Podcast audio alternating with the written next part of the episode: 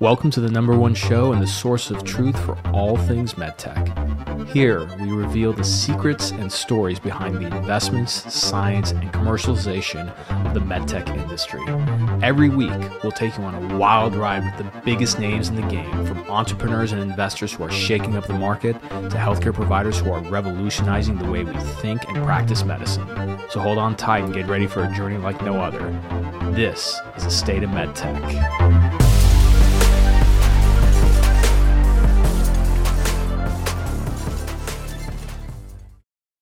Hey, everybody, welcome back to the show. So, today's guest is somebody I'm really excited to have on, um, and that's Aaron Chester. Aaron is the VP of Sales over at ConMed Corporation, and uh, really inspiring guy. Number one is, uh, you know, there's certain people in our industry I'm very proud to say, like, yeah, that's somebody who works in our industry, and Aaron is one of those people. A couple reasons why. Number one, uh, incredibly hardworking guy, has really sort of, you know, started from the bottom and, and rose up in the industry in terms of prominence, in terms of, uh, you know, his work over at Stryker and now at ConMed. Um, but more importantly is that he's a, he's a true servant leader. When I talk to him, I can tell how much he cares about our industry, how much he cares about the surgeons, uh, and, and, of course, you, you, know the reps as well. And so uh, originally, I had him come and speak to my uh, program, the Medical Sales Network Effects program, and speak to our class virtually on uh, you know what it's like to move from a rep role to a management position and, and that trajectory. So we kind of talk about that here in this episode among, among many other things. You're going to really love it. Um, and so be sure to uh, you know re- really listen closely. You might have to re- repeat this episode because there's a lot of pearls of wisdom in it. And be sure to give him a follow on uh, linkedin. Now a couple things i want to make sure to plug. Number one is if you are an organization who is using salesforce Okay. We all know how much of a pain Salesforce is, and it's a huge investment. Why not protect that investment and get the most out of it? That's where Clari comes into play. Clari is a sponsor of our show, and Clari essentially is a revenue intelligence platform. What does that mean? What that means that Clari plugs into Salesforce and does a couple things. Number one, it automates the data going into Salesforce for your reps. So, first off, Think about how much time a rep has. You want to add to that plate them entering data into Salesforce. Even if they get it done, they usually do it after hours or on the weekends. And so the data isn't as clear. So as they say, garbage in, garbage out. Well, Clari automates that so it's super easy for reps to get their data in. The second thing, and this is where Clari's category, which is revenue collaboration and governance, comes into play Clari takes those insights and gives it back to you as the sales manager, the director, the VP, so that you understand what are the deals that are most important, which deals need to be touched again and managed more closely and get the most resources. And the best part is that when it comes to revenue collaboration and governance, this is a team sport. So through Clari, this allows the sales organization and the marketing organization to work side by side instead of against each other to figure out which deals can we close this quarter? And that's where the true value of Clari comes out, which is for your board, for your executive team. They help you predict revenue. They are so good at this. It's like magic. I, you know, one of their big case studies was a company that I did something about $5 billion in revenue annually, something in the billions. And they were able to predict revenue quarters ahead of time and be within only 100K of difference. Like that level of accuracy is insane. So, to learn more about Clari, you can click the show notes below and go read, you know, that's our life sciences landing page for MedTech, or just go to clari.com, that's C L A R I.com to learn more. Now, a couple other things I want to make sure to plug because I think, you know, I always want to provide value to the audience beyond just the content if you are looking for early adopters, we all know how difficult it is to find those early adopters, right? We it's not always the person who's up on podium or even somebody who is, you know, the most published, right? Those early adopters that really open up a market are the ones that you don't know about, right? So how do you find them? Well, data can be your best friend. The problem is twofold. Number 1, a lot of these providers who have these great databases of surgeons and clinicians in terms of their prescribing behavior, whose procedure volume is the highest, who gets paid what and by whom, so on and so forth, they cost a lot of money, tens of thousands of dollars every year. But then the other side of it is these databases aren't exactly easy to use. It's not like you can hand this to your Salesforce and they're going to use it, right? That's why I've partnered up with Alpha Sophia. Alpha Sophia is a sales operations intelligence platform that essentially anybody can use, even associate reps, right? Because it's so straightforward and easy to use. Plus, they integrate all kinds of data points that you don't find out everywhere else. Like who you know of the surgeons that say you're looking for a procedure who has high procedure volume how which ones have a linkedin profile? Which one has a twitter handle? Which one uses instagram? And they bring all that data into play. And so if that wasn't great enough already their price to use is so incredible. I wish that this existed when I was a rep. It only costs $300 a month. And so you can try Alpha Sophia for free right now check the show notes below or go to alphasophia.com forward slash Omar. You'll see my picture there because this is a special offer just for this audience. You get not one, not two, but three searches for free where they're going to give you a report on anything you want just for you to see and use the platform. And then if you decide to use them, hey, it's only 300 bucks a month. That's something everybody can afford. And last but not least, if you are a sales leader and you realize how difficult it is to drive product adoption and actually sell these days, if you believe in your reps, invest in them. You know, there's this old saying that goes like, hey, what happens if we invest in everybody and they leave? Well, the other side of it is like, what if you don't invest in them and they all stay, right? You can't have a stale sales force that does not know how to sell in the digital age. That's why I created the Medical Sales Network Effects program to help sales reps, VPs, and even CEOs learn how do you use LinkedIn and social media to actually sell and drive product adoption? How do you use email and video sales letters to create engaging content that's going to actually get emails opened up. I teach all that and more inside of my program. Plus, I even offer specifically tailored one on one trainings just for sales teams who go through it. So, if that's not enough, here's what one sales rep had to say about the program and the result that this guy got literally within a few weeks of starting the program. I tried to reach out to this one surgeon.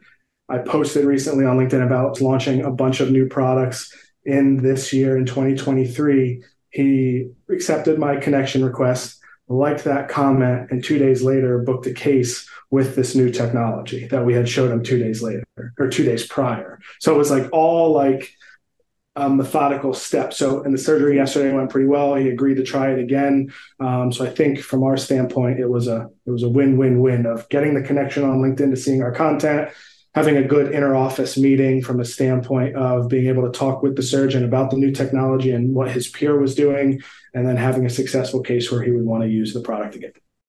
Now imagine for your sales rep, one in every two or three or even five of them get an effect like that. And more importantly, the reason we call it the network effects program is because when you teach your sales team how to leverage these platforms like LinkedIn to proliferate content, product adoption, customer success, there is a network effect that amplifies that content. So more and more of your prospective users and customers see it.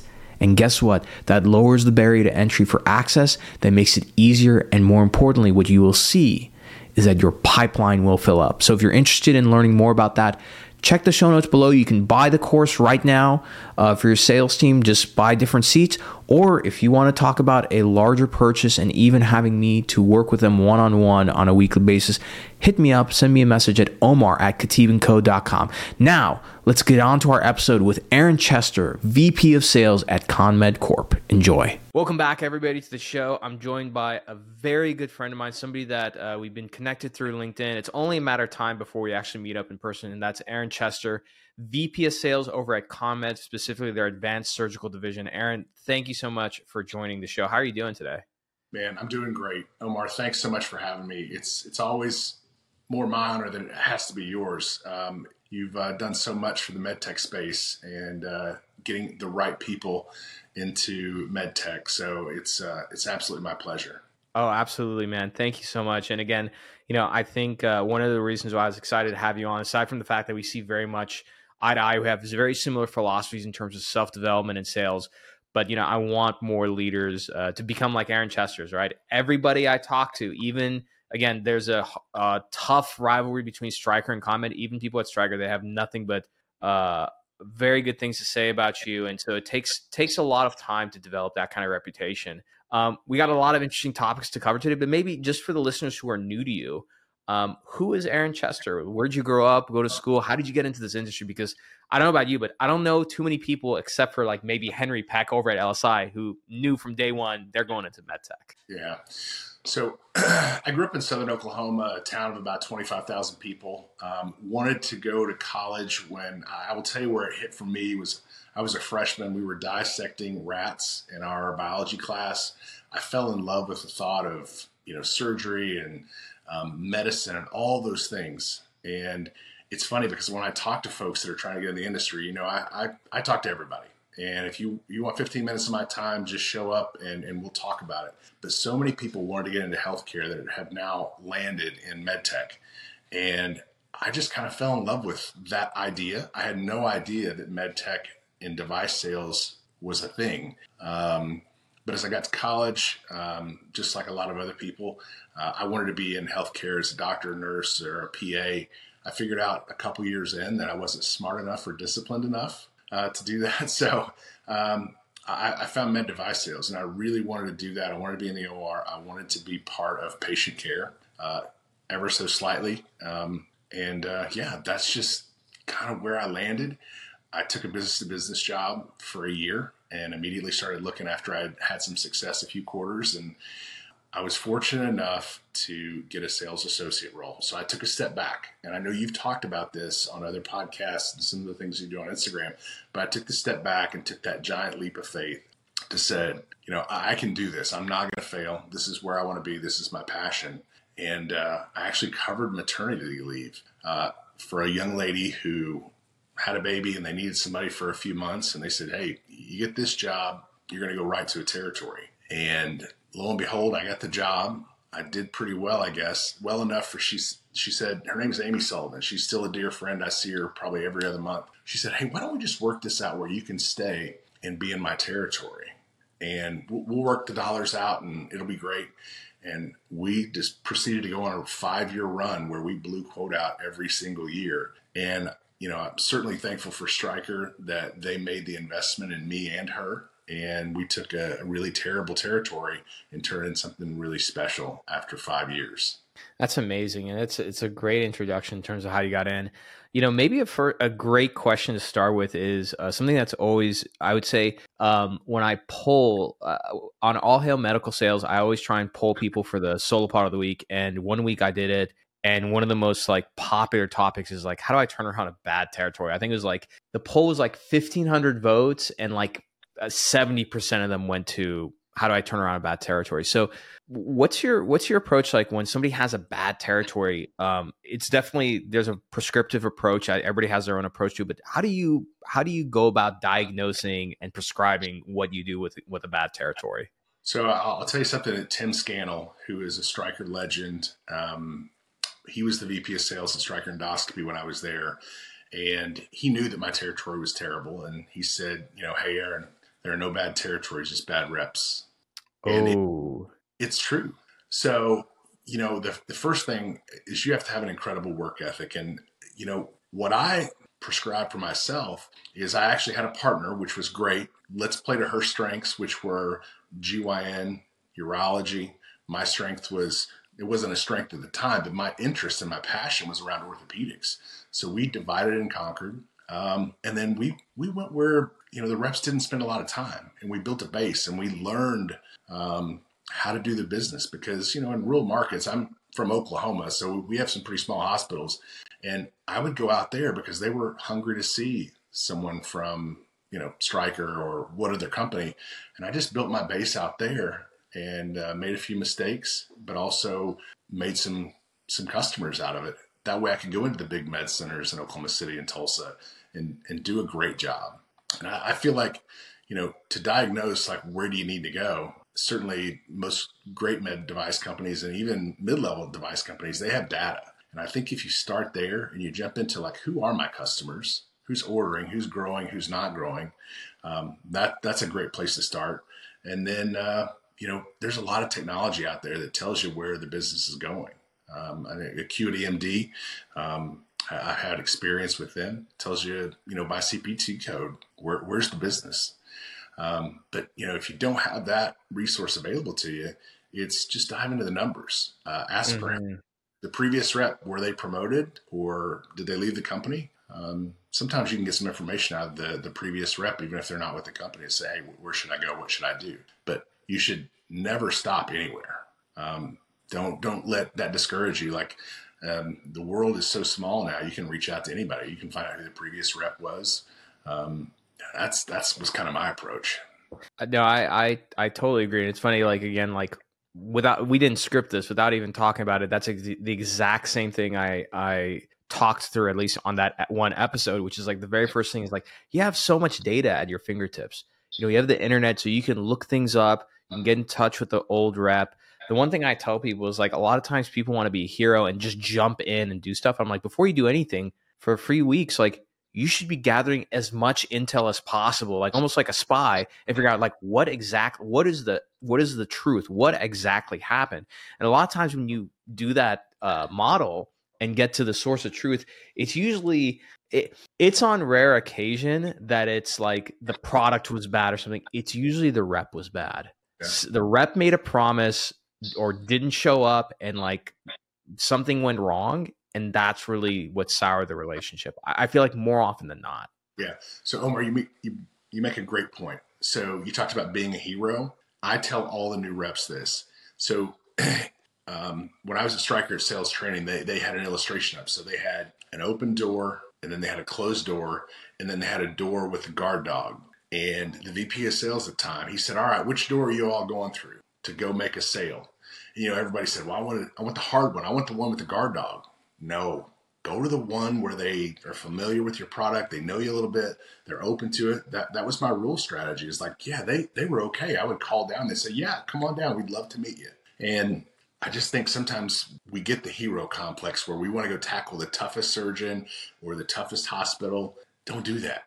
Go go build your brand, go build your selling muscles at places that they'll be okay if you if you don't know exactly everything. Um, that's our job as med med device reps is absolutely be an expert to help them through, educate them on the product, but don't be a hero.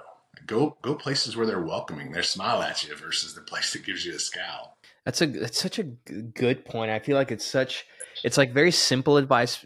Uh, it's simple advice, but not easy because the the notion is like, oh, I want to do something that's going to get me recognized, and I feel like being a rep is already hard enough.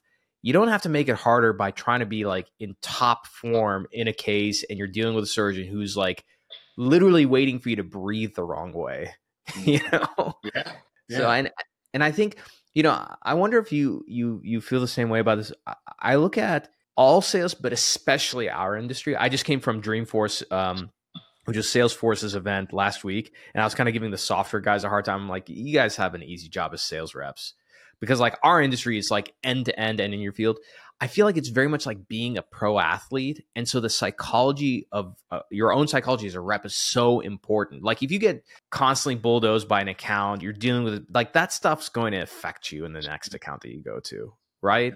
100% um, you know i always if you're winning like you should go and call on because your confidence is an all-time high. You, you get a big PO or you're killing your number, like that's when you should work the hardest because your confidence is the highest, and it just it breeds more wins. So. Do you feel like it's it, it's very much like around um like uh like momentum building? Like if you have good momentum, then that's when you should just because you don't know when you're going to get that that that that that uh, momentum again. You just like double down on it, and and I want to segue that into was that what made you five time quota achiever the first few years that you were a rep at Stryker? You know, I just wanted to win. Um, I got into this in like November of 2000, had some early success, and Amy and I just made a deal like we're never going to miss quota. Like we're we're just always going to find a way to win. We're going to win the right way, but like we're going to fill the pipeline. And there's two of us against, you know, the, the rep, the Smith and Nephew rep, the ConMed rep, and we just lined up and said we're just going to outwork them and she's she was the smart one. She always did the smartest things, and I always did the, you know, I'm going to drive two hours and make sure this account is okay. But yeah, it, m- momentum is great, and it's a big source of energy. I think for folks, um, we talk about that a lot here. It's like, hey, we have great momentum coming through three quarters. Let's carry that through to the fourth quarter. And, you know, nothing feels better than winning. And nothing, for, for a lot of people, like losing hurts worse than winning or is more joy. I'm, I'm with you on that, man. Yeah. So I, I don't, I can remember talking because, you know, it, president's breakfast, like you got to recognize I never wanted to be at the other breakfast. I'm like, there's no way. And I was very fortunate that my first five years, Amy and I just had a run and it's like, we're never going there ever. And, uh, and I got a taste of that as a leader because it's very hard to make your number uh, as a sales manager. Um, you got to have a lot of people pulling on the rope and doing the right things. And uh, I got I got a few tastes of that. Um, you know, my first year as a manager didn't make my number, and then um, didn't make it the second year either. I'm like, I'm never going back there. And I was really fortunate to have great teams around me that would not let me go to the other breakfast. You know, we uh, would. I definitely want to get into it a little bit later, like on the self development side, but maybe like touching on that now earlier on. So again, like you start out as a as a rep at at Stryker, and again, five time Koto achiever. You're runner up rookie of the year in 2001, and those are those are so. Uh, what people, I want to remind the younger reps that like pre 2008 Stryker was like, I mean, it's always been competitive, but like especially pre 2008 because like the 2000s were like when things were going well, things were building. So right before the economic crash, it was like really competitive there. Mm-hmm.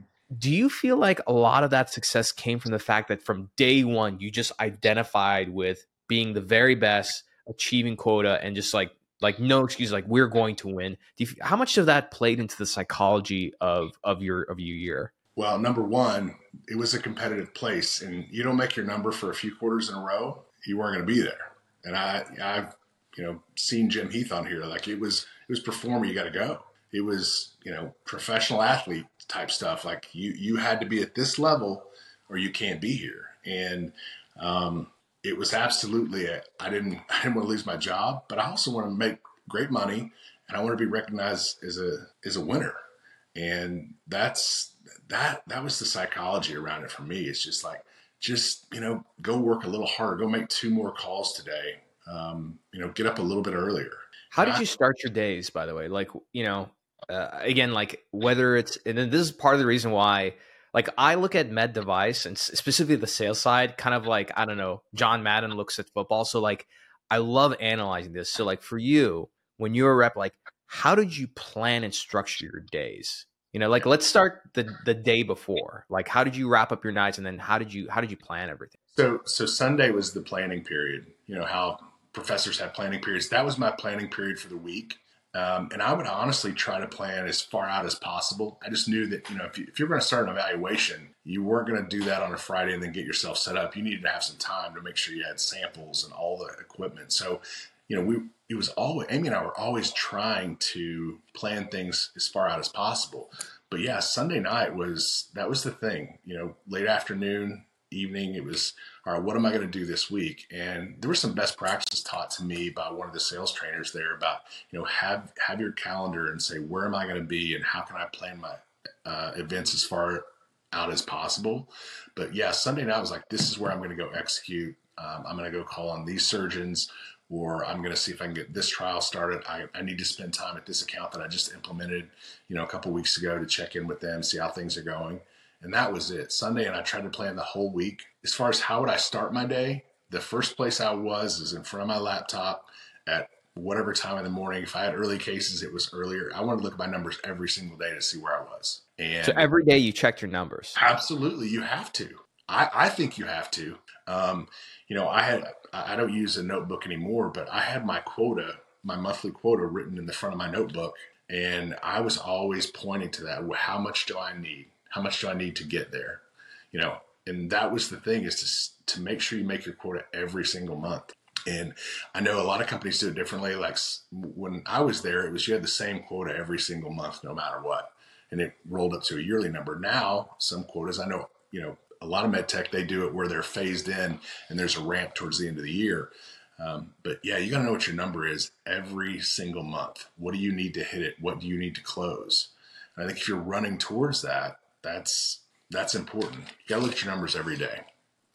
You know, I got to say, there's also um, like I'm the, I'm uh, psychology and persuasion is like one of my obsessions there is something to be said about the fact that you put like not only did you check your numbers every day but every day you had this anchoring thing of like this quota number like that that was all you're orienting your conscious and subconscious mind towards and then every day checking those numbers right at some point just purely statistically speaking those numbers are going to move closer and as they move closer little dopamine gets squirted you get you get more motivated and you work harder and harder and i i feel like that that that might have been like the key for you back then because it's a very simple system that's simple but not easy to do, which is the discipline of waking up, looking at that number, burning that into your brain, and then figuring out all these little data points. How do you move them closer to hitting that? Yeah. Another little psychological thing that I was taught, I didn't come up with this on my own, but you know, when you're looking at your number, don't look at I have to get to 2.2 million. It's what do I have left? And that number shrinks over time and you're like, "Ooh, I only have, you know, it's halfway point. I only have $900,000 left versus 1.1.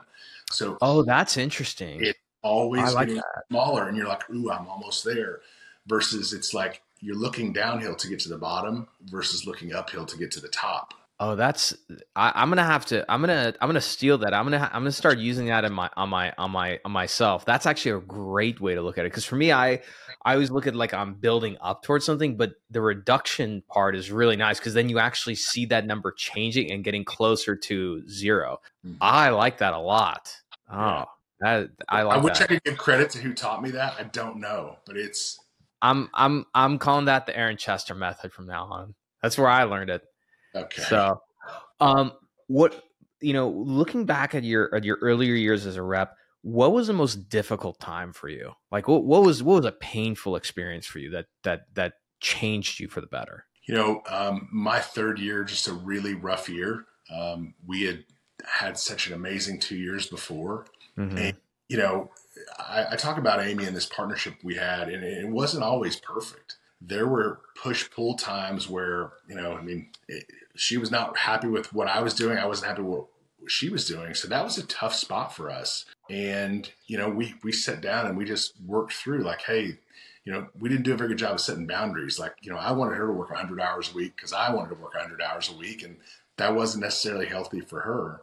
So that was a difficult time. Being behind on your number um, you know not seeing eye to eye with your partner and and that happens a lot more i think in our business is you know we we team up folks and i know other companies do that as well. It's like hey this is a team territory. Maybe there's someone a little more senior and someone some junior but um, that was a really rough year. And and i think you know we just had lunch a couple weeks ago and we talked about that like we didn't see eye to eye and it was a painful time but we got through it because we were both we both knew how important it was what we were doing and how successful we had been. So it was like, there's no way this is not going to work. And we just, it's kind of like a marriage. Um, we were, we were committed to success and not failing each other. Mm-hmm. Were you, um, back then in the early 2000s, were, were you married back then? Were you single guy? No, no, I was married. I got married uh, pretty young. Um, it was one of those things where you find gold, stop digging. So I did, and uh, yeah, I, I hear you on that, man. Took me a little bit longer, but like, yeah. Do you feel like that? Um, I feel like a lot of reps who are pretty wise. Uh, oftentimes they're married. Do you feel like there's this self awareness you take from like how you build a, a, good relationship with your wife at home, and then taking those communication, you know, approaches, all those things, of values, and bring it to work? Yeah. Did you, do you feel like that, you know, helped? Yeah, I certainly did. Um, I'm married to a saint, and it, I hope you get to meet her one day. But yeah, definitely.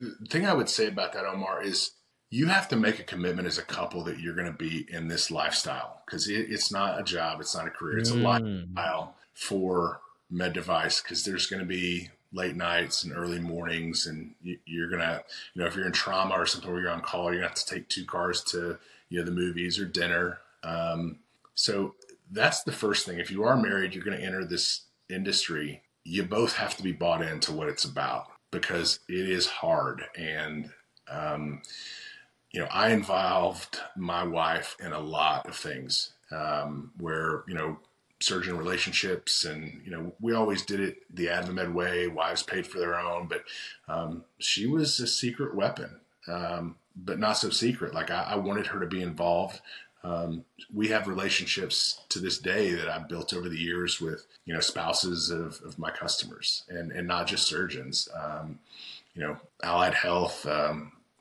there's a guy that his birthday is seven days from mine. He was a, a PA for an orthopedic surgeon that I know I've known for 20 years, and you know I, we still keep up and um, yeah. So I think that's important. If your spouse has to be bought in, they have to be all in. That this is what you're going to do. It's going to take some sacrifice, but uh, the end result is you're helping people. You're making a great living.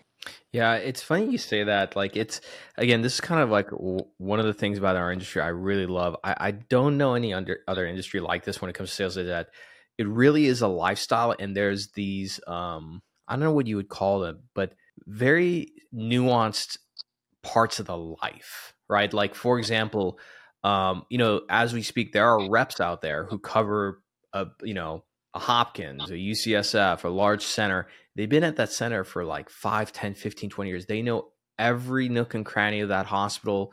They know who pulls the levers on what. Um, and like very simple things like, um, you know, like for example, like the doctor's lounge versus the area where like a lot of staff meet and eat, where you should eat, who you should talk to. Like there's there's all these nuanced things about being a rep, right? Like I I just love it. And and you only you only understand it if you like live that life. And I think that lifestyle is so unique to it. And again, I think having a spouse, it's just like when a doctor goes to residency, like your spouse has to be on board. Otherwise, it's going to be really, really rough. Yeah, 100%. And there, there's a rep that's been, um, he's a trauma rep at one of the big. Uh, talk about a rough a rough gig. Yeah. Like to all the trauma reps we were listening, like we know how hard it is. You got it. Like do you know of another uh, group that has a harder job than trauma reps? I, I personally don't. No. Sorry, finish finish what you were saying. Sorry. No, he, he's just been there for like 23 years, maybe 25 years. As a trauma rep? Yeah. This he's guy deserves needs a lifetime achievement award. I've never heard that. That's yeah. wild. Yeah, he, he and he wow. Is, he's one of the most humble, kind. I mean, he, the amount of impact that he's had on patient care and residents. It's just unbelievable. Like he he is one of my heroes. Wow. Off offline, you you got to let me know who that is. I would love to have that guy or gal on my on my show. That's yeah. that's a that's legendary. Seriously, because like most people that I know, when it comes to trauma, the most I've ever heard is like seven to nine years, right? And then they end up just like you know uh, moving to a different company. But over two decades in one place. Like, yeah, just amount of the amount of residents that guy's trained. You know, yeah. that's what, and this person's over at at Stryker or ConMed. Where are they? No, they're at uh, DePuy Synthes. At DePuy Synthes. Wow. But I work. I worked with a guy from Stryker Trauma. I want to say he's been there for twelve years. Is a trauma guy just banging it out. Man, I, I gotta tell you, like, uh, there is there is a persona in our industry, whether it's trauma or something else, where it's a clinical rep who has been doing it for over two or three decades, and they're like in their late 40s, early 50s. And I'm just like, man, my hat goes off to you. Because, like, I'm 37, I'm in phenomenal shape. But I like after a few years of like being a C, uh, clinical sales rep, like I was like, I was like, all right, I gotta do something else. This is this is like too much on me, you well, know. You know, Omar, I, I would also point to the CRM reps, so cardio rhythm management, pace reps. Uh, oh, yeah, because then they have to uh, take patient calls, right? They're on call, yeah. They're yeah. Allergy clinics like that's a that's a rough life too, but it's so rewarding. Like, how cool is that to go and get to sit with a patient and like you were part of that life changing moment where they're not in AFib or DFib.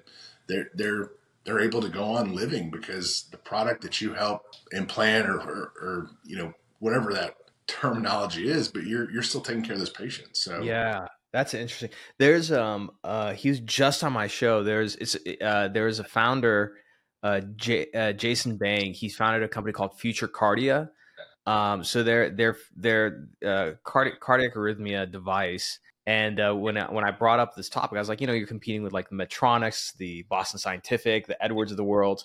Like, how are you going to recruit? And he, he had a great answer. He's like, one of our one of our uh, strategies is that we're going to get the best uh, cardiac rhythm reps, and we're going to get them by paying them more. And I'm like, I love that because it's a hard and he and he, he made a good point. He's like he's like it's a really hard job that like the success the clinical success the patient success is on this person. So why wouldn't you pay this person more? They should be paid more than me. And I was like respect. So I'm, I'm so the company's called Future Cardio. I'm, I'm, we'll see how they do. Um, but I'm pretty excited for them. Um, you know, after those five years, so again, you you you hit quota multiple times uh, in within those five years. Um, you did you were five time fourth quarter trip award winner. Can you explain what that is, by the way, before I move on to to my yeah. question? So it was it was an incentive to make sure everyone finished strong, even if you weren't going to make your yearly number. It was oh, so there's no sandbagging. Yeah, it was the last four months of the year, and I think the the delta was maybe 120 percent to quota in those four months in isolation. Oh wow, and, that's hard. yeah, so it was really like, hey, all hands on deck. We're going to finish the year, and I know I won it my first year, and my wife's like, "You're never missing that trip ever. You're going to make sure that you get to where you're going in the last four months of the year." And uh, it, it was it was great. I mean, it was a great time to you know go spend money on my family and reward them for their sacrifice. So oh, that's yeah, you know that's actually really smart too because like you can it's like hey, how can we get the most out of the reps? It's like give them an, an award that that involves their family benefiting so like a trip or something. Yeah. and i guess like it's better it's if you're a company i think it's better than money because like money just goes into a bank account it's like oh that's great. But when you go on a trip yeah. oh that's smart. Oh i so now yeah so that they get your your your spouse bought in more. Where where are the trips usually so they, they would just give us a voucher. We could do anything we wanted. Like one year, I oh wow, family. Oh, that's smart. You you reward the rep, you get their family involved, and like you push like employee wellness because like a lot of reps, like if it's left up to them, they just don't take the vacation time. I didn't take a vacation for I don't know for how many years, and then I realized I'm like that's stupid. I should take time off. And now when I once you get married, that definitely happens. You know? No, but that that was it. It was engaging. It was like, wow, you have this amount of money that you go do whatever you want. You want to go to Disneyland? Go to Disneyland. You want to take just your wife? You want to take your wife and kids? And in my case, I wanted to take my older brother. Um, just you know, good dude, good good friends, and and we did that and uh, it was very rewarding. My wife remembers every single one of those trips, everywhere we went, and she knew that, was because you know my employer cared about her wellness as well. Amazing. So my my next, next another thing I want to cover, you know, because again, what aside from having a really successful uh, career, you know, you you had a successful career in like one of the most competitive places, arguably in med device. So we you know we talked about this you came you're you're very kind to come speak to my medical sales program um about the transition from like rep to leadership. So what was the transition like from rep to sales manager? And then also i mean later on you went from sales manager to gm like there's definitely some point inflection points of growth that you have to do. So like from rep to manager what was the biggest difference? So I always tell people that ask me about, hey, you know, I want to get into leadership. The first thing I say is you have to answer this question first: is why do I want to do it? Because mm. for me, the reason was was different, and it, it, it wasn't the right answer. I am high achiever, so I, I subscribe to the Gallup Strengths Finder. I think it's an amazing tool. It tells you a lot about you and tells you where you're really great and where you should stay away from. It doesn't say that you're weak in anything. It just says, you know, it's not necessarily a great place for you to spend your time. Like if you're not if you're not high in uh, in empathy, like don't don't worry about it. You're high in other things that make you great. But I'm an achiever, and I'm like, what's the next step? Like I've made quota three times. I should be a manager, right? No. Um, and I, I got some coaching along the way, but my first reason was like, I just want the next step. Like I want to keep moving up. I knew I wanted to coach people, but that wasn't the forefront. And I think that really has to be front of mind. That's why you want to go into leadership. If, if you don't love people and you don't care about people, don't do it. Be an individual contributor, crush your territory, you know.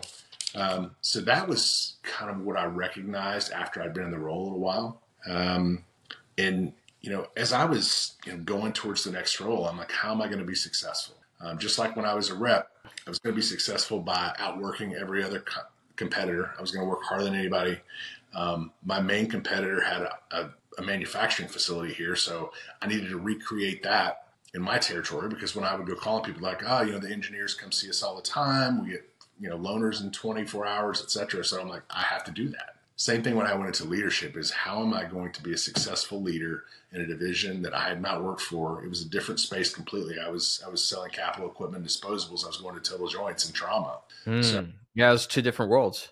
Yeah. So, you know, my offense there was I'm going to make sure that they know that I'll do anything that they'll do. I'll cover their weekend call, um, which I didn't do very often because they wouldn't let me.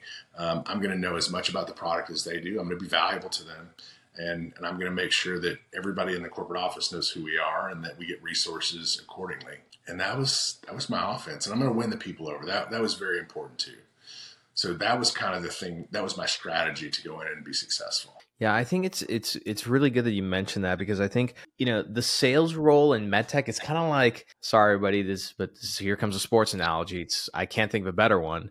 Um, it's very much like the quarterback role uh, from college to NFL. Like every other role in you know or player, like it's very easy to recruit. So you just look at the, look at them on paper, like oh yeah, they'll do really well. But the quarterback role, there have been multiple quarterbacks who won national championships, Heisman, and they flopped, right, in, in the NFL. Similarly, I feel like there's a lot of sales reps who are just phenomenal reps, just absolutely correct, whether it's capital or anything else.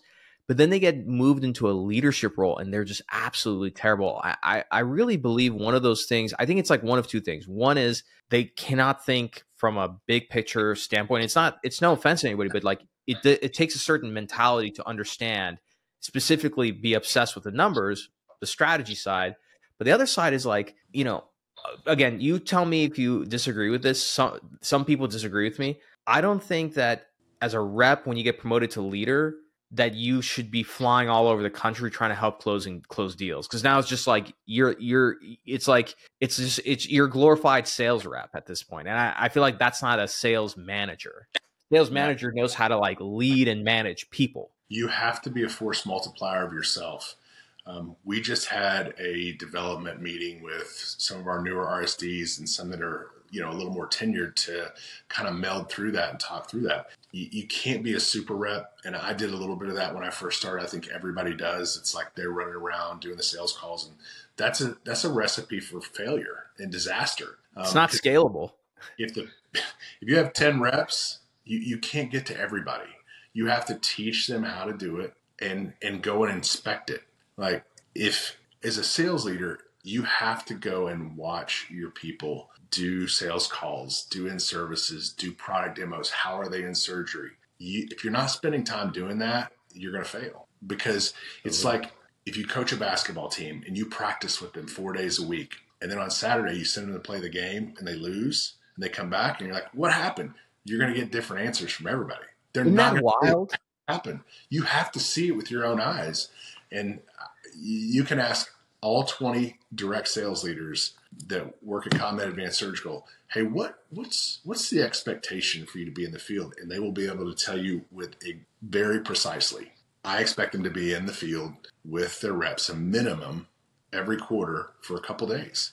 Now that varies. If you have a 10 year veteran, you don't need to go spend two days watching that person do sales calls in services and how they are in cases you have someone that's been here for three months, man, you might be with them twice in a quarter. And yeah. I just think it's so important to observe it and to give very good feedback, like, you know, in the moment, but also like, let's recap the two and a half days we spent together. What you do really well? Where are your opportunities?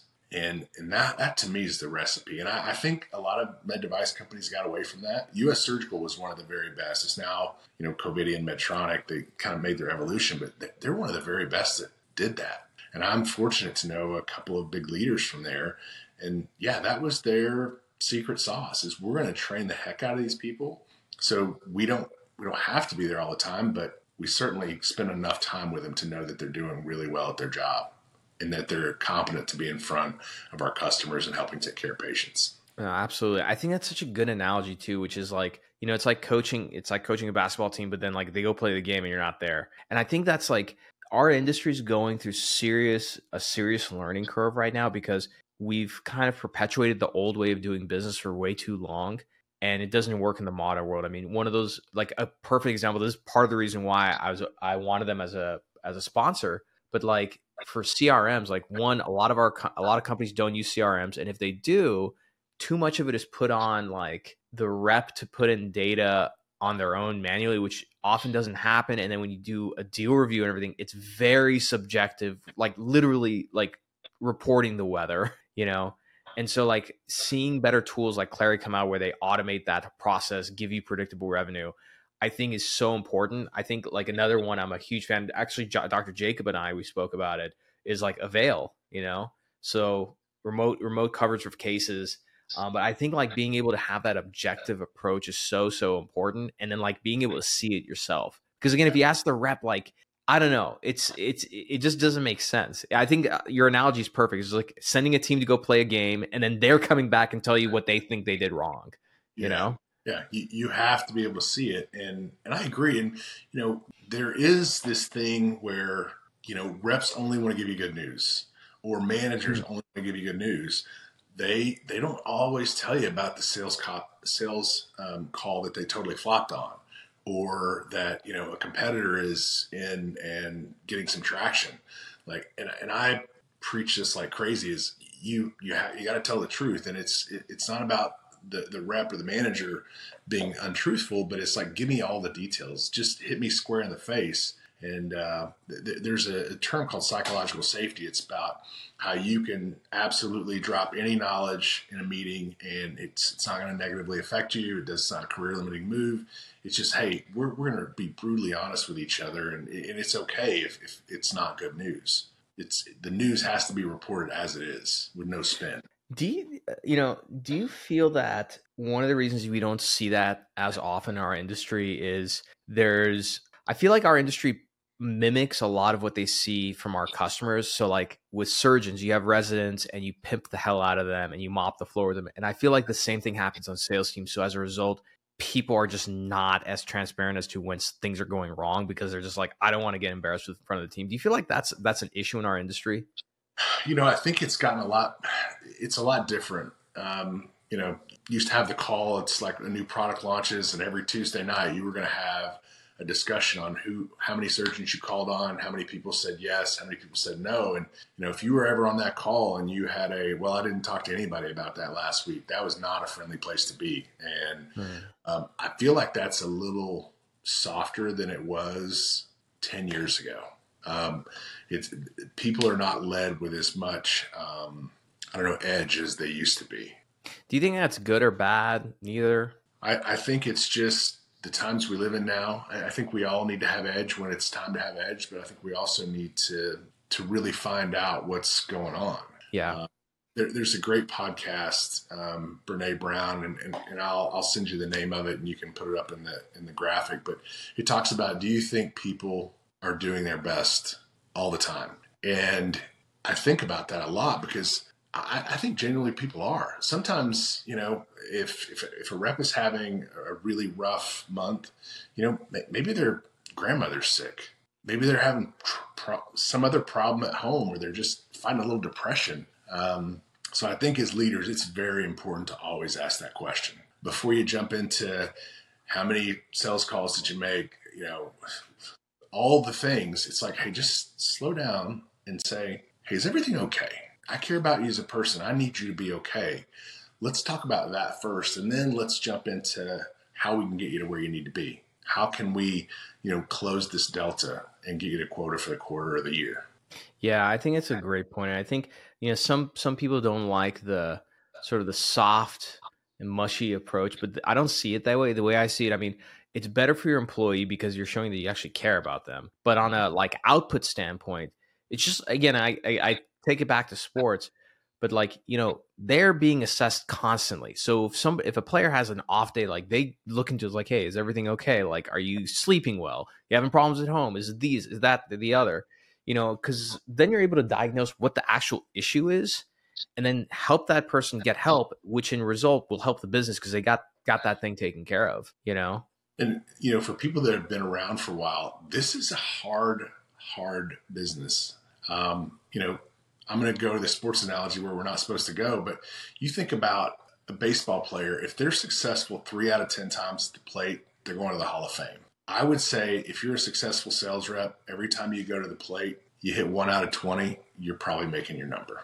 And this to be told no so much and it's it's the, bar is set so high as far as clinical knowledge, and you know you, you can't afford to be wrong. There's a patient under that drape.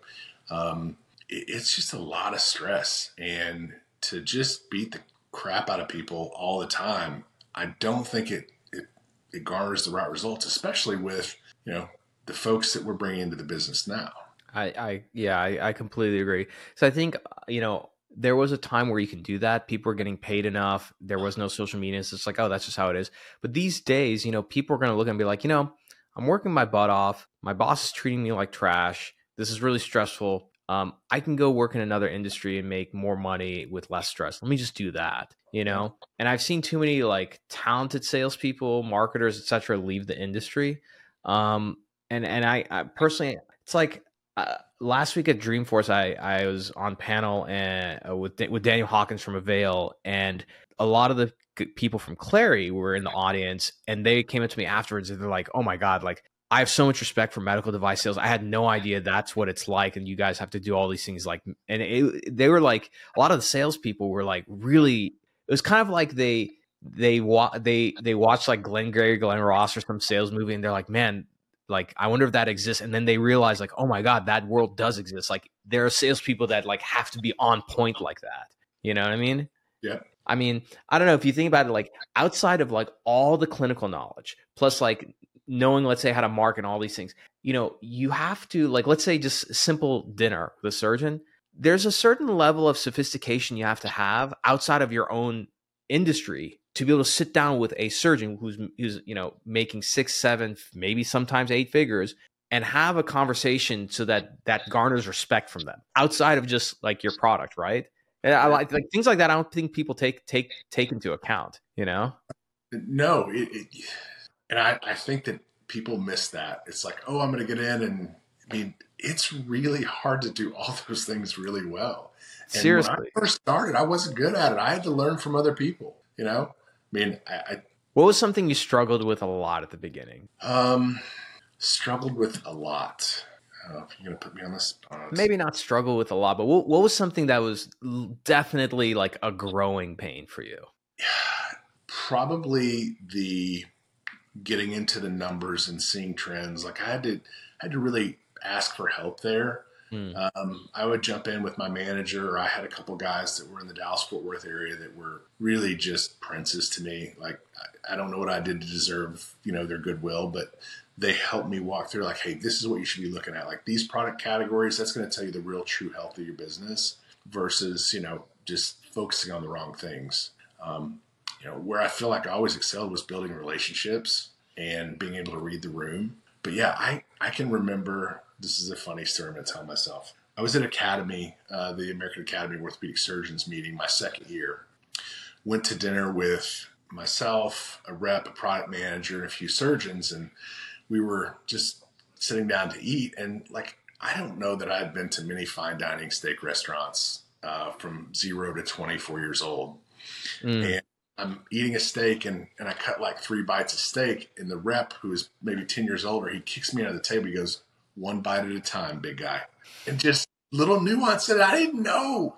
You know, I'm just a dumb kid from Southern Oklahoma, and you know the guy's telling me some things. So what did I do? I went and got an Emily Post. I'm like, what? What does etiquette look like?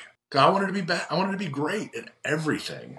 So I know it's a funny thing. Like when there's a large group dinner and there's like ten people and not everybody got their food, I always say Emily Post says when there's more than eight, you can start, and I get a lot of grief for that it's you know it's so funny you say that because like uh I guess like the, I went through the same thing when I made my transition from like rep to like marketing manager, and I was going to like I don't know like eighteen conferences a year, and so like little things like how do you how do you like when okay like I as social as I am back in the day like I kind of didn't know what to do with myself when there would be like um some of the smaller conferences would have like a um like a gala night right and so like for me when I was a young guy, I was like, you know, 26 years old. I was like, well, what do I do when I'm like, you know, meeting all these people? And a lot of times, you know, people are dressed up, their doctors are, you know, with their spouses and everything. I'm like, what, what should I do? So I had to like, I had to look this all up. It's, and, and you know, what's amazing, uh, Aaron, is that today there's like no excuse not to know these things. Maybe this is kind of a good like segue to the self development side. There's just so much knowledge. There's like YouTube, there's courses, there's all these things. Um, you have ChatGPT. Like, there's like no excuse not to know. You know what I mean? I, like I agree. And you know, learner is in my top ten, and I'll refer to the strengths. And you know, for those that listen, like investigate it. I think it'll be great for you. My wife has done it. Both my kids have done it. It's can I can I plug that real quick? The you're talking about the Gallup Strengths Finder, right? Okay, and this again, we talked about this. We'll, we'll get into it as well, but like your professional growth is your responsibility, not your managers, not your companies. So like you're hearing about the Strengths Finder, you've heard how like it impacted Aaron. This thing costs 59 bucks. Go pay for it yourself. Pay what I recommend doing, pay for these like this is not legal advice. I'm not a lawyer, but what I used to do was I set up an LLC through my, through LegalZoom. Anything I wanted to spend on my personal education, I just did that and try to write it off at the end of the year. And then after I bought a course or something, I would go to my company and say, "Can I get reimbursed for this?" And if they did, great. If they didn't, then I just write it off. Right. But in any case, like just take it on yourself. For the single people out there, don't go out to the bar for a couple of weeks. I guarantee you'll find the money. But Aaron, sorry, go ahead. No, you're right. Like you, you have to own that as an individual. Um, and you know, I still own that. I'm I'm reading or doing something all the time. But yeah, I would say, and that was kind of my rule when I would speak to you know our reps about development. It's like 85 percent of it is you. It's you. Because if, if you want to grow, you will. You'll find ways. And I, Omar, I, I think that you actually told me um, when we were just having a chat one night that you, you always invested like I'm going to invest five thousand dollars in myself every single year. Ten percent of my ten percent of my income. It's like a that's like a rule now for me. Ten percent. and and listen, you can get some really good stuff. Um, you know, I think like, you know, they do weekend courses at the Cox School of Business at SMU for like 7500 How much do you learn? Or, you know, maybe it doesn't cost anything. Maybe you just sit down and read or you call somebody. Network.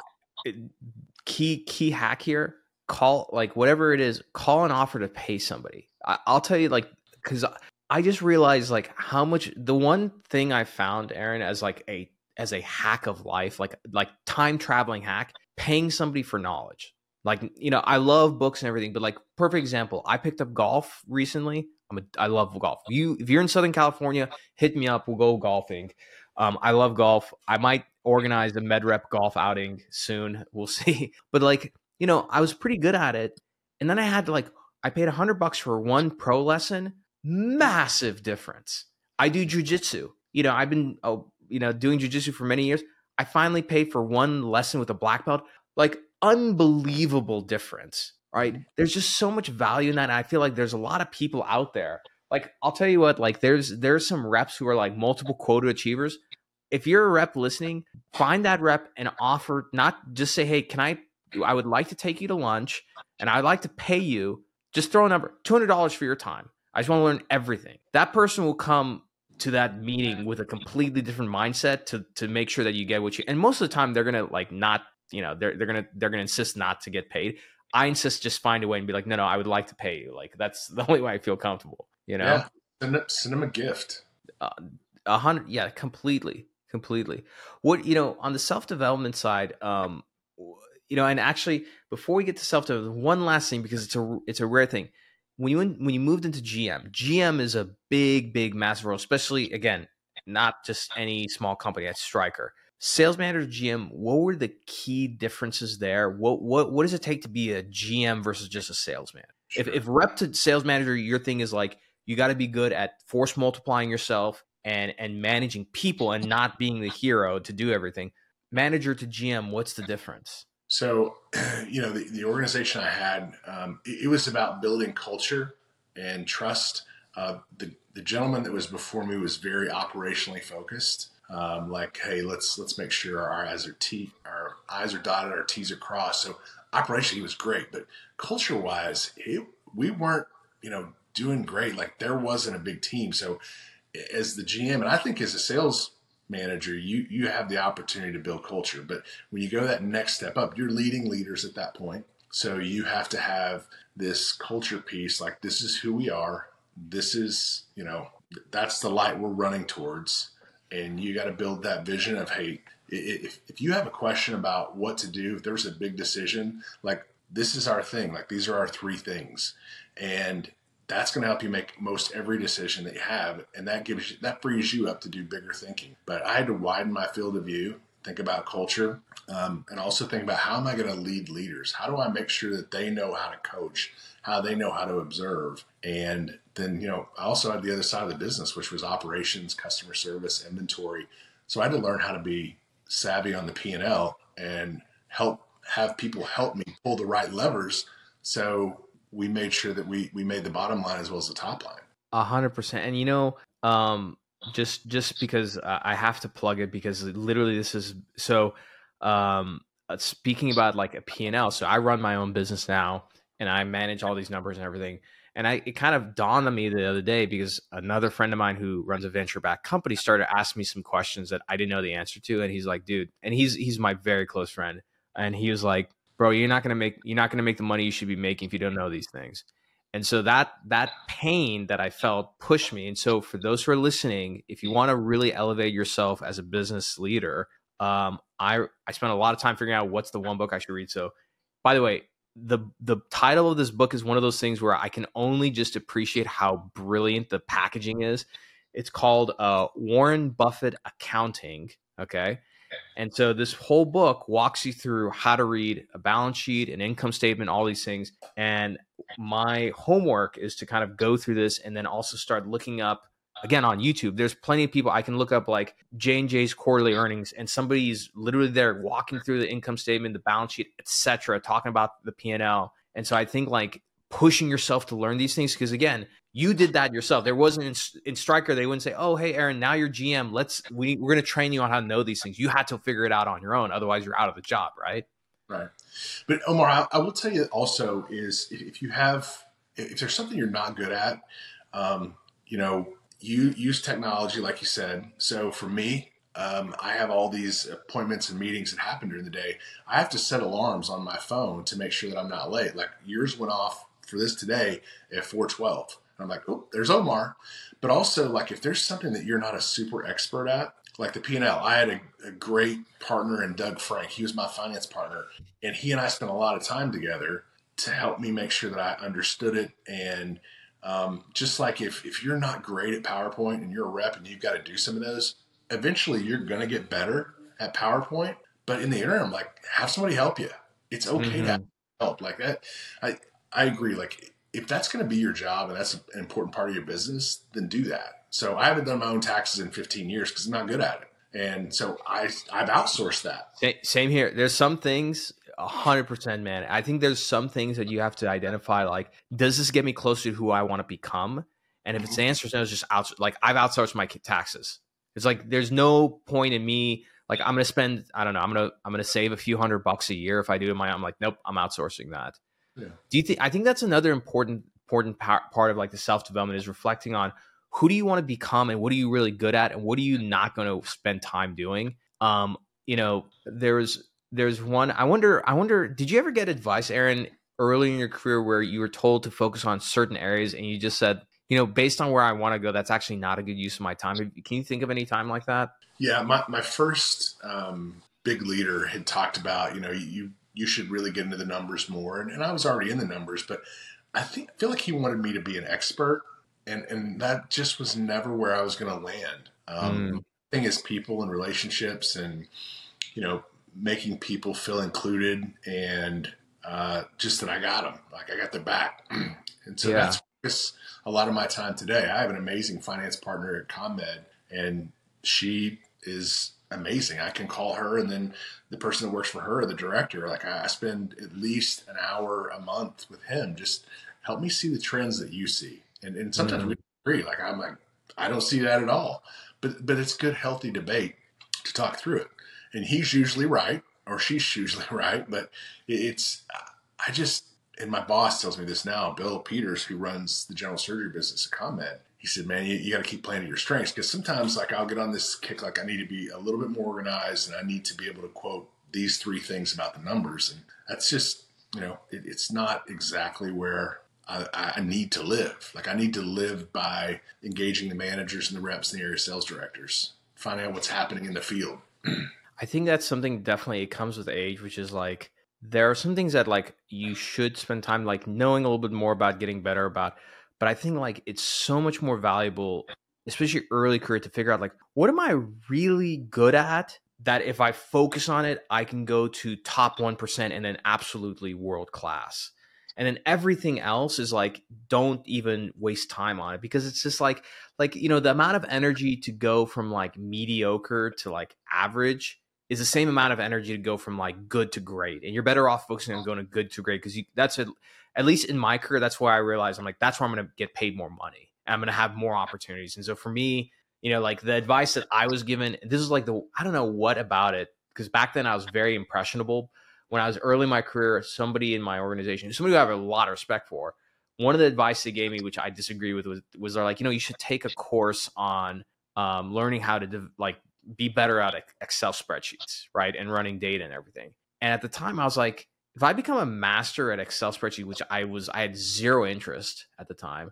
I was like, that's not going to elevate my career nor is it going to get me paid more like and nor like there's there's nothing that i'm going to directly impact the business by doing that so i actually focus my energy on like learning back then like paid ads and social media advertising that worked out really well you know but I, but again mainly because of where my interest lied. For you like your strength was like people and leading people. So it sounds like from the gallup poll and everything else you focused your energy on developing those areas. And then wherever you needed help either getting that help or delegating. Is that correct?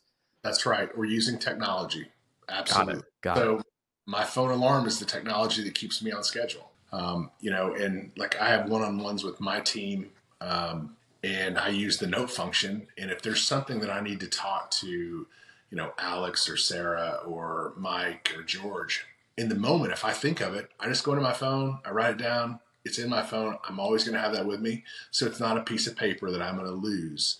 It's it's in my phone. Like it's it's there forever until I take it off. And that has helped me a lot. It is it's capturing thoughts that I might be have that I might have, you know, getting from the airport to, you know, the office. It's like, okay, this is for something for Sarah or this is something from George.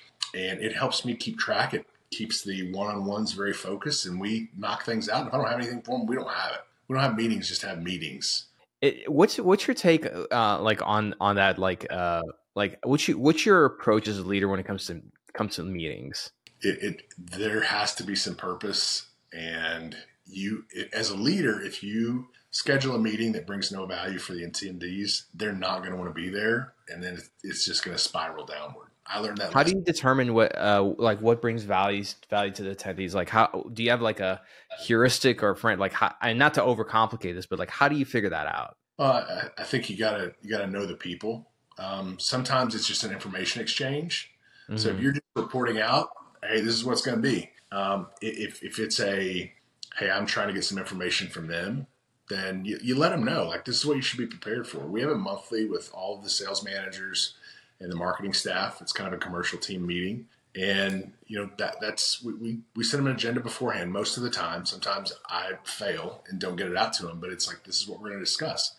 And the area sales directors are really good at like, hey, we need to discuss this, or someone from marketing will say, hey, I want to cover these two topics for for my portfolio, and that's that's kind of how we run the meeting. Yeah, no, I'm I'm I'm totally with you. I feel I feel like certain companies are just like meeting obsessed and a lot of times like in the past like i've been on meetings i'm like this is like a like not only a waste of time it's really expensive because you're like all these people are here like what do what is this you know it's yeah. it's like it's one of those things where it's like if it's a meeting it really should just be an email if it's an email it should really just be a text you know like something yeah. like that no same so um my uh, our vp of hr she sent me a set of coffee cups that said um, this meeting should have been an email it's uh, but it's usually on my desk. But I, I've been rearranging and I got a different desk, so I probably put it up somewhere. But it's true. Like you know what? We didn't need to block out an hour to talk about this. Yeah. And that things like if you want to know what really makes me crazy is if we if we go to a meeting and we talk about the same thing and we just kind of rehash it a few times and like I, anybody that works with me knows I will I will put the brakes on that. Like, okay, we've touched on it enough. We're good. We're, we're, we're going to solve that problem another day. Let's go on to the next thing. And uh, I think I've just gotten old and grumpy about that. Man, I'm look, I'm with you. It's just like you don't you just time is valuable, man. You know, like, you're not getting that time back. Like I had a meeting today where I like I cut it short. Like it was a 30 minute meeting. I cut it I cut it short by like 10 minutes because I, I already knew the direction this person wanted to go. I'm like, this is why you got on the call. And they're like, yep. And I'm like, got it. I'm like, let's end it right now. I'll shoot you an email. It's like I'm just like don't have the time for it, you know. Um, so uh, kind of wrap wrapping th- things up, you know, real quick. Um, you can say pass to this. I got a question for you. You have this illustrious career at, at Stryker. You rose up through the ranks. Great organization. Then you decide to switch teams. Why? Um, you know, it was a.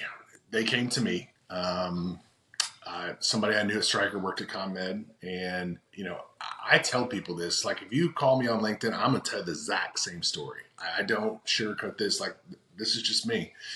But someone had called me and said, "Hey, listen, there's an amazing job at a really fast-growing division at ConMed. I think you ought to talk to them." And you know, certainly I was like, "Eh, this is just you know, I'm doing fine. It's great." And she was like, "No, you really should. Like, it, it would be interesting. Like, you would be a great head coach there." And I'm like, "All right, well, yeah, I'll I'll, I'll give it a shot and talk to him." And you know, I just kind of fell in love with that high growth. You know, we're, mm. we're going from here to here and um, really enjoyed the people. Like there's this certain humility here that just is kind of infectious. And, you know, I, am I'm, I'm a humble guy and I, I, think there's a ton of humble people at Stryker. but I just was really intrigued by, I, I get to be the head coach and nothing to say that I wasn't going to be the head coach of Stryker. maybe not, but I was super happy, but it's like, you know what? I've been in this really safe space for 20 years and I enjoy everybody I worked with there. But I just thought, you know what? If you don't get a lot of chances to take, you know, a really not, not it wasn't a small business, but you know, a good sized business and make it just boom like crazy big. Mm.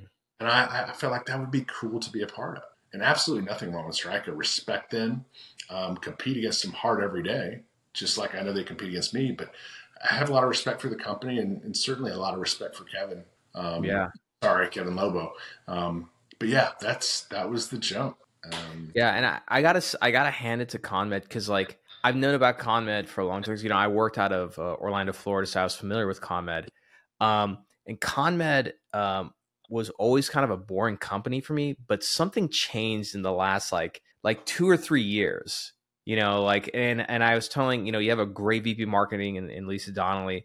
And like when I was at AAOS and you know the ConMed booth was directly across from Stryker, and I went and checked out the ConMed booth and checked out the presentation and everything. I'm like, I'm like this this feels like a different company, you know, which is really exciting. I like like it's very rare to see an older, more established company have sort of a new sort of breath of life. And it is really energetic to see. What what do you know what specifically that is that changed at ConMed because something did change the last few years. It's it, it uh, changed for the better yeah. Um, so I joined in 2020, and, and and I feel it too. I see what you see. Um, we're, we're you know we're a mid-size company, and I think we're just like let's go. Let's see what happens. Let's be a little provocative in in the way we talk and the way we act. Not in a bad way, in a great way. Like, hey, this is who we are, and we're a great company. We've been around for 50 years. Like, like having all the live the live podium presentations directly across from Stryker booth that was that was a baller move. I was I was like, all right, game on. I like it. Yeah. So I, I think it's just yeah, we're we're we're ready for the next big steps. And we've done really well with some acquisitions, not only in advanced surgical, but in orthopedics. Um, we, uh, we Biorez was a great acquisition. BioBrace or BioBrace, probably Bio BioBrace. The company, uh, what's the company's name? Hold on. I'm I just had because I just had Kevin Rocco on recently. Yeah. yeah. Oh yeah. So so uh the company's BioRez, but the, the product is BioBrace, which by the way, marketing around that impressive. It's one of the few. It's a great example of a product that. I've I said this many years ago and people didn't believe it, which is like you're going to see doctors and surgeons especially in be Instagram influencers with products they love. And I see BioBrace posted all the time. Surgeons love that product. Yeah, it's. I mean, when when I heard we were we had bought it, and then I did my research, I was like, yeah, because I mean, rotator cuff repair, it, it's tough, especially in people my age. Like there, there needs to be some augmentation. So uh, I'm very excited for them. excited for Into Bones. Um, Pam Azevedo is is my counterpart there, and she's dialed in. Uh, that's a great business to be in, and you know, Advanced Surgical bought Buffalo Filter um, in 2019, and then uh, 2016, I think it was uh, we bought SurgiQuest, which is the AirSeal device, and we've just we've done really well there, and I, I think we're going to continue to do that. And, and you know, the other thing is um, homegrown R and D. Get ready for that. Nice. For sure. That is yeah. awesome. That's that that's awesome. that's a big jump. Uh, that, is, that is really exciting. I'm excited to see you guys again in AAOS and see what else is new. You know, especially yeah. after this year. Like this year, I was like, you guys stood out. I was like, wow, okay. So just kind of like in wrapping up, I want to kind of cover some of your self development side. Um, you know, we talk about the importance of self development. How do you go about doing self development these days, considering how busy you are? You know, you're you're married, you're a dad, you're you're VP. I mean, time is very precious for you. How do you manage your self development these days, and what kind of things you know do you do you kind of recommend for your team and everything? Yeah. So you're right. My, my time to do development has shrunk over the years. Um, it's actually getting better now that my kids are out of the house. I'm, I'm an empty nester officially as of uh, July 1st. And, um, you know, I, I, read, but I also spend time just thinking. Um, Interesting. How do you how do you do that?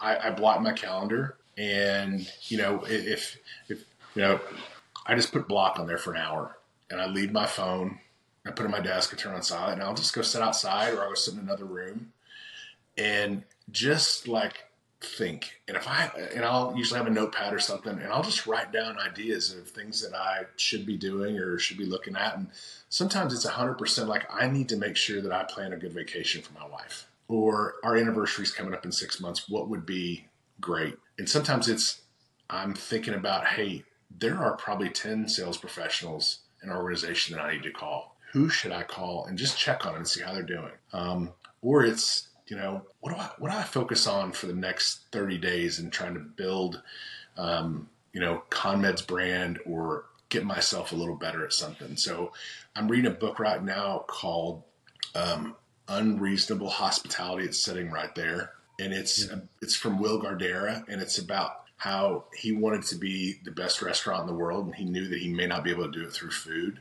but he was going to do it through hospitality. And that was like creating these amazing experiences for the guests of his restaurant, 11 Madison Park. And it's it's great. I'm actually Oh, I heard about this book. Yeah. Yeah, I heard about this book cuz I yeah, I live in Madison Park in New York. Oh, I got to yeah, I'm I'm getting this right now actually. but I'm actually so I'm reading this book with one of our sales reps because um, funny story, my birthday was in July and I was at sales training and my assistant who's amazing, Rachel Luciano. I'm gonna give her the shout out. She's awesome. Um, she bought this for my birthday, and I started reading it, and I I showed it to the sales training class, and one of the reps was like, "Hey, could I read this book with you?" And like we could like riff about it, and I said, "Absolutely." So we did the Smart first move on the rep, by the way. yeah. So we read the first ten chapters, and then there's I think there's 20 chapters. So we're gonna. It, it was a little too much to have a book discussion, but I think you know I'm going to read it with another group of reps um, in October. That's awesome. I should uh, coordinate with you because I did a like a medical sales book club a few months ago around uh, a, a, book from us from HubSpot CRO, and I've been getting hit up, and they're like, "Hey, when are we gonna do the next book? Maybe it's this one." That's great.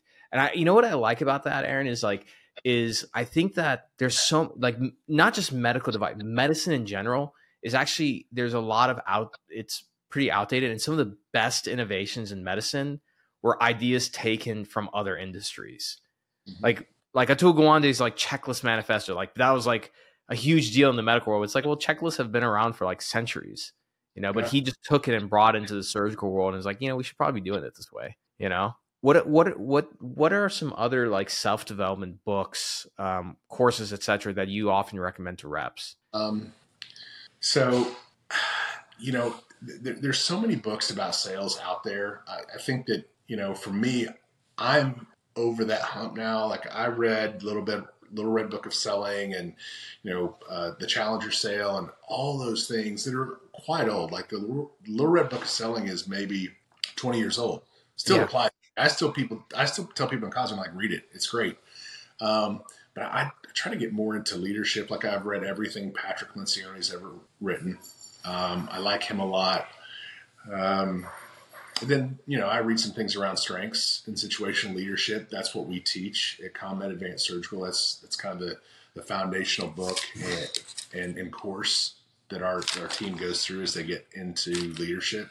So try to stay studied up on that. So um, yeah, that's kind of where I live. And then you know this is just this is not has nothing to do with sales or med device, but it's about oh yeah experiences and like I, I should be doing that for our customers and for our sales professionals. It's like, how can I really delight the customer or delight the people that work in my care? Yeah, I think, and that's I at least when I talked to Jim Heath, that was a big thing at Stryker was just like how customer service oriented are you? And again, like uh, I talked to with reps. I wonder if you agree with this, which is like as a rep, especially at a large company, like there's really nothing you can do about the product. Very little you can do about pricing. The only thing you have control of is like how well you service the company customer and how happy you make them. That's like literally that's like almost like your own product as a rep that you can sell, right? And kind of goes back to your advice at the very beginning of the show, which is like there's no bad accounts, there's only bad reps, right? You know? Yeah, yeah no, that's right. And it's it's how we decide to delight the customer makes us memorable or not. That's why Eleven Madison Park is was the number one restaurant in the world because people remembered how they felt when they were there. And if you make people feel incredible when you're serving them, you know, whether it's, hey, you, you went the extra mile to double, triple check that everything was sterilized for the case, you checked the implants three times, or you did an in service where um, you cooked breakfast for the staff versus throwing bagels uh, at them. Like those things will will set you apart from everybody else, and you have to think in those terms. Like I, I tell a story to some of our young uh, sales professionals is you know I used to cook pancakes for in services. I would bring in two griddles, a bunch of you know, pancake batter, and I was I cooked pancakes. And you know, if we did a pot, if, if a hospital invited me to their potluck Thanksgiving, I was going to cook something. And that and, and and I felt like I belonged, and they wanted me to belong because I I was pretty good at my job, and you know I was good at service because it it hurt me if I let customers down. And I think mm-hmm. you have mm-hmm. to personal. Like you're not going to be late. You're not going to not deliver. There's a difference between you not delivering and your company not delivering. Mm, a hundred, a hundred percent, a hundred percent. And I know we're getting close to times for wrap up shortly, but like you know, a, few weeks ago there was a book. Um, the I always get the t- title mixed around. The surgeon salesman or the salesman surgeon, salesman surgeon, and like it was written in the seventies, and like a lot of reps want to know like, oh, what's that guy's advice about being great rep? like narrow down two things, like know your product procedure like extremely, extremely well. So you're looked at as reliable and competent. And the other one is just like really go out of your way to service the customer. So if the doctor's like, hey, we're doing this case in a week, everything should be like they don't have to think about or worry. You know, I think there's something to be said about it. It's like these things are very simple, but I think people overlook them because they're trying to look for some sophisticated way of like doing business. Like, no, just like just do a really good job of taking care of the customer, make sure they're happy, and that's it. You know, and I think, I mean, uh, something else. I, I, need to read it. Uh, I I feel like I probably bought it. I'll I'll I'll check. Another book on hospitality I need to read is this one that was. It's like literally the Ritz Carlton handbook, but like the Ritz Carlton has just like insane hospitality. Like like there's if you notice next time you go to a Ritz Carlton, they always know your name. Like the moment you check in, everybody there knows your name. You know the way they treat you and everything is just so important. Um, and then la- last thing i want to touch on very specifically is that i want the reps to make a note of this is that you mentioned blocking out time for thinking time. And even in my own business there's a mastermind group i'm a part of with really high highly successful entrepreneurs. We talk about that which is like hey did you schedule enough thinking time this week? Because you're doing so many things that sometimes you have to schedule an hour time with yourself. No devices no nothing. To just sit down and think you know? And I think a lot of times reps don't do enough of that. They're just constantly in action and doing, doing, doing, you know? Yeah, that that's hundred percent true because, you know, they, they have a territory, um, they may have obligations at home and, um, you have to do that, I think, for your sanity. And, you know, one of the things that I've learned is, you know, get yourself in the moment to really properly think. So you know, sit in the chair and you can feel the chair against your back and you can feel the temperature and you can hear the sounds in the background. It really just centers yourself. And I wouldn't call it meditation, but it's like, okay, to get my mind in this in the correct space where I'm not going a thousand different directions, I'm going to do that. I'm going to you know feel the temperature and all those things and then it really helps me to just kind of shut things out and go all right what should i be thinking about yeah totally all right last thing very quick you got a few more minutes and we'll yeah. let you go all right we I, every now and then I like to do this sort of rapid fire questions. So these are completely unrelated questions. They're kind of fun. Rapid fire, you take as long as you want to answer them. So we're gonna do you know two or three of them. So first rapid fire question: New med rep enters medical devices, gets started. What is the one book you tell them to read? I would tell everybody to read How to Win Friends and Influence People. Dale Carnegie. I know. See, this is why we get along, Aaron. Seventy-five was that book written seventy-five years ago? It's not. It's like almost hundred years now. I think it's it's an old book, but it is it is very good. Key factoid: You know who modeled or took that book and modeled their um, training after the CIA? CIA used that book. Yeah. So awesome. Great recommendation. Great. Okay. All right. Next. Oh, go ahead. Sorry. Sorry. Go ahead. No. one more is um, okay. Uh, Chris Voss's book Oh, never split the difference. Yeah, that's a yeah. Really that that's actually that's a solid uh, recommendation. Those two together, that respect. Yeah, that's that's good. Yeah. Okay. Next question. So in the last like year or two, um, what's a very cool and interesting purchase you made from Amazon that was less than let's say a hundred bucks? Could be anything. So my wife and daughter are really the Amazon shoppers. Um, but I will tell you, it's so Omar, like you, I'm playing golf uh, since since I become an empty nester. So it's this little Garmin watch that tells. It's on my desk. It tells me the yardage when I'm playing, so I don't have to go look oh, for yardage. No way. Yeah, it, it, was not. It was not less than a hundred dollars. Still, that's okay. As I'm trying to get my game in shape, and for any of my coworkers that have played with me, they'll tell you that I'm terrible most of the time but um, it's been very enjoyable. A lot of people I work with play, and, and I love to watch. It's it's been really helpful. Perfect. Last question for you is like, what's a what's a quote or mantra that you like to live by, or you like to always kind of keep in mind for yourself? Um, boy, there's a lot of them, but I think it's probably um, Simon Sinek's quote. I'm gonna I'm gonna butcher it, but it's being a leader is not about being in charge. It's about taking care of the people in your charge. Mm. And wow. that, that is like the deal is you have to be in a spot where you are taking care of people and that you have their best interests in mind. I mean, we have the company goals, but you got to figure out what it is and, make sure that you take care of them because you want them to stay forever. We don't want to build a spot where we're just whacking them over the head all the time and we have high turnover. You want to build a, a culture and an organization that wants to stay together. And, and I think that's super important. Totally. I can't think of a better way to ra- to wrap up. Aaron, hey, thank you so much for coming on the show. If you're on LinkedIn, connect with Aaron. Just look him up at Aaron Chester. Uh, any other social media? You got a TikTok or something? No, no TikTok. Instagram game. Uh, I'm super anonymous on Instagram, but uh, I'm I'm thinking about LinkedIn. going that. LinkedIn's my thing, and I double dare anybody listening today to reach out to me on LinkedIn. I will absolutely call you back. A 100%. It'll be a little scheduling thing. It's never going to happen at the end of the month. It's never going to happen at the end of a quarter.